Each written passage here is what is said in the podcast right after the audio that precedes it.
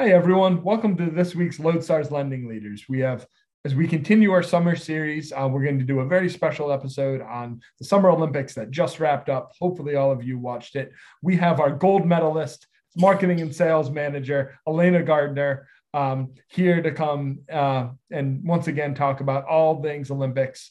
Maybe we'll tie it to the mortgage industry, but probably not this week. So, hopefully, you just enjoy our thoughts on the Olympics. Yeah, I definitely think this is going to be a fun topic to just kind of, you know, it's a major event in the world. Let's talk. Absolutely, it. it was it was one of those things. It's just like it happens, and then you're like, I don't know what my life is without this, and then it's gone, and you're sad. Yeah, yeah. I'm a big Olympics person. yeah, well, t- tell us about that. What's your favorite Olympic event? Um, so I'm definitely for Summer Olympics. It's definitely gymnastics for me. Um, I was a dancer for a really long time, so mm-hmm. I kind of I've tried gymnastics a couple times and it is really, really hard. And also, I am very tall for gymnastics. Yeah. Like I'm about like eight inches too tall to do that many flips. Yeah, you definitely need to be a little shorter to be able to flip that. Yeah, I think Simone Biles is like 410. yeah. I think yeah. diving is similar too, that like divers are not generally tall because you have yes. Like flip. Yeah. You need to be like 14 years old so you can just like flip around a bunch of times. Yeah. So yeah, for Summer Olympics, it's definitely gymnastics. I would say for winter, you know, looking mm-hmm. forward to 2022 is mm-hmm. definitely mm-hmm. going to be ice skating. Mm. Also, the luge in a weird way. the luge where they like the bobsled. That's what I'm thinking. Mm. Bobsled. The um, I think curling is that for the Winter Olympics for me. Oh because, yeah, like, curling is. It feels like a sport that anyone can do. Like you can yes. go to a curling club. It doesn't like whereas like yes it's hard and we would not be olympic curlers but like gymnastics just seems like so far out of the possibility of things that can be done that yes. i think it's a lot it's a lot harder so i think curling is that for me um, and then I would say for the Summer Olympics, we really enjoyed trampoline. I think that was always a fun one yeah, too, because like, and honestly, like you're just kind of wishing they fall. Like I know it's like awful to say, but like you're like half waiting, they're drifting over to the side. You're like, don't hit, but do I want them to hit? What's going to happen? What's going to happen? Yeah. Yeah. That makes total yeah. sense. Yeah. I think one of my questions too is if you don't have an Olympic tattoo, are you even an Olympian? I didn't ever realize so many of them had yeah. tattoos, and then every swimmer had a tattoo every athlete I saw had some sort of Olympic tattoo. I don't know if some of them are temporary, especially some of the the more the, the colorful ones, but there were a lot of Olympic. There were tattoos. a lot of tattoos. Yeah, I like, mean, I get it. Yeah, I, I get it. If I was an Olympian, I would get an Olympic tattoo on a place in my body that everyone can see it forever. That makes sense to me. Yeah. So I think one thing that we talked about too, that is an idea I've had for a little while, is this part of like normalizing the Olympics or like giving you more of an appreciation for them because I think you know you look at trampolining and it seems easy when you watch 10 people do the exact same thing but it's yes. not so I think that like especially in the news coverage they have to have some sort of scale so yes. um, the thing I would like to see is NBC basically has a non-Olympic athlete do every event um, personally I'd like to see the like they just rope in like all the NBC like actors for different shows or like the cast of Saturday Night Live because they're people you know, mostly in decent shape. Like, how funny would it be? Like, you see two people rowing 200, 2000 meters in like five minutes, and then you see how long it would take, like, Michael Che and Colin Jost to do it, like cursing the entire time. Oh, right? 100%. Right. Like, I've, or like, you couldn't do all of the same things, but like I just want to see someone try to get up on the balance beam. Like just stand on the thing. Like I don't think you could even do that. Like they do a split just to get up. Like you can't you can't do that. Yeah, like it's it's it was really interesting. We've talked about this briefly, but there is a series on the Olympics uh, YouTube channel where mm-hmm. it's the try it's try guys try Olympics, and it yeah. is a bunch of normal guys trying trying stuff, and it is absolutely hilarious. Yeah. Um, they did it as like promo for the Olympics, but I think it would have been even better if they had like shown that footage right before their events. Yeah. And been like, here's rhythmic, rhythmic gymnastics. Here's a bunch of normal guys trying it. Mm-hmm. Yeah. Or like, yeah. how far could someone throw the shot put normally? Oh, be like three feet. Like 10 feet. Yeah. Yeah. yeah, exactly. So like you'd have to like not you know adjust some of it for general danger. Like you couldn't have them doing the vault in gymnastics. Yeah that would be bad. Yeah but that would be very bad. yeah i think it would be good because i think part of i know what we want to talk about too is the fact that like you get so accustomed to oh they're operating at this level they're doing this amazing thing that you don't realize how hard it is you don't realize the pressure on people I think we, especially the way that the Olympics gets presented in the United States, is gold is just an expectation and anything else is a failure. Mm-hmm. Yeah, I think, especially with the kind of everything that happened with the women's gymnastics team and mm-hmm. Simone Biles kind of coming out of it and saying, I'm not in the right headspace to do these yeah. really, really dangerous routines. At the end of the day, like she is at she she knows it. She's at the end of her Olympic career. She's quote unquote the grandma of the Olympic teams. Yeah. You probably saw it like three or four times. I ripe old age of 24. Yeah. Ripe old age of 24. She's she's the grandma. Mm-hmm. Um, but she definitely made the right choice because a lot of times, you know, we kind of put Nastia or oh gosh, why can't I think of her name? Nastia Liukin.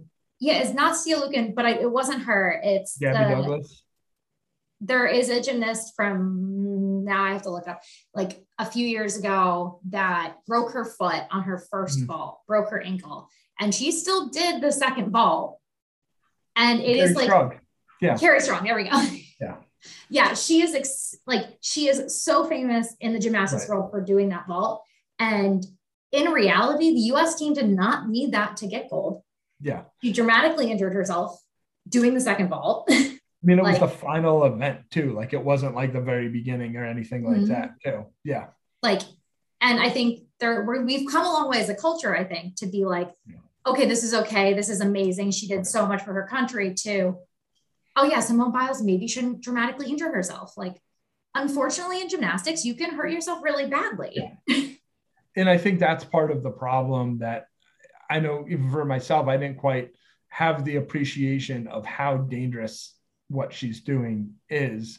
And even calling something the twisties, like it sounds a twisties like something you get at a gas station as a drink. It's not like yeah, it hey, I'm gonna snap my neck, right? Like I feel like there's like you need there's needs to be a little more of an appreciation of the danger and like you know people there's metal things in athletes where like a second baseman can't make the throw to first or a golfer can't make a five foot putt missing a five foot putt and falling from 20 feet in the air backwards on your head are two very different things like I think one of the best examples is Katelyn Ohashi was an mm-hmm. Olympic hopeful. She recently went viral for like her Michael Jackson themed UCLA performance. Yeah. And she talks a lot about how she no longer she decided not to do the Olympics and just go to kind of collegiate because it's a little bit less aggressive yeah. because she broke her back right. while training for the Olympics. And she was like, it just wasn't worth it to me because I could have, like, yeah, it's like breaking my back is terrible, but like I could have ended up paralyzed. Well, then you think of how people, how large organizations view these athletes from Simone Biles was on everything for the last oh, yeah. three years. It got extended a year, which probably didn't help her right? Of like it's the expectation you're winning gold, you're the face of the Olympics, you're mm-hmm. you're everything. Like the other gymnasts did really well, but who knew Suni Lee before two months ago? Yeah. Right. Or what Jade Carey, right? These people who you know just from the last like they didn't have the same spotlight on them. Um, and you look at you know all the things that happened with USA Gymnastics and like, yeah, I'm not really going to risk my life for you guys after how we've been treated for the last few years. So it's it's such. I mean, for so many reasons this was a very conflicting Olympics in a lot of ways too and i think that shows it. And then you look at you know some of the high profile mental struggles of naomi osaka too of not wanting to do dropping out of was it wimbledon or the french open or both? Mm-hmm. um not wanting to do interviews. And you're like hey what's similar between simone biles and naomi osaka? Like what look, look at the who's feeling pressure in different ways than you know what's his name, Caeleb Dressel or, or someone like that. Yeah. So. And I think we put so much pressure on these athletes to perform at such levels that they can't. Yeah. Like at the end of the day, if you're not in the right headspace to compete, you're not going to do well. Yeah. Like it's as much of a mental game as it is a physical game. Right. And I think, you know, at the end of the day, Simone Biles didn't just stand up for herself at the end. Of, like she was in a position where everyone knows if she had been able to perform at the level she was able to perform, she would have every gold medal Yeah. It's like not a question. Like they may or may not have won the team all around, but they would have, she would have won in every event that she competed in. It's not mm-hmm. a question in any of our minds.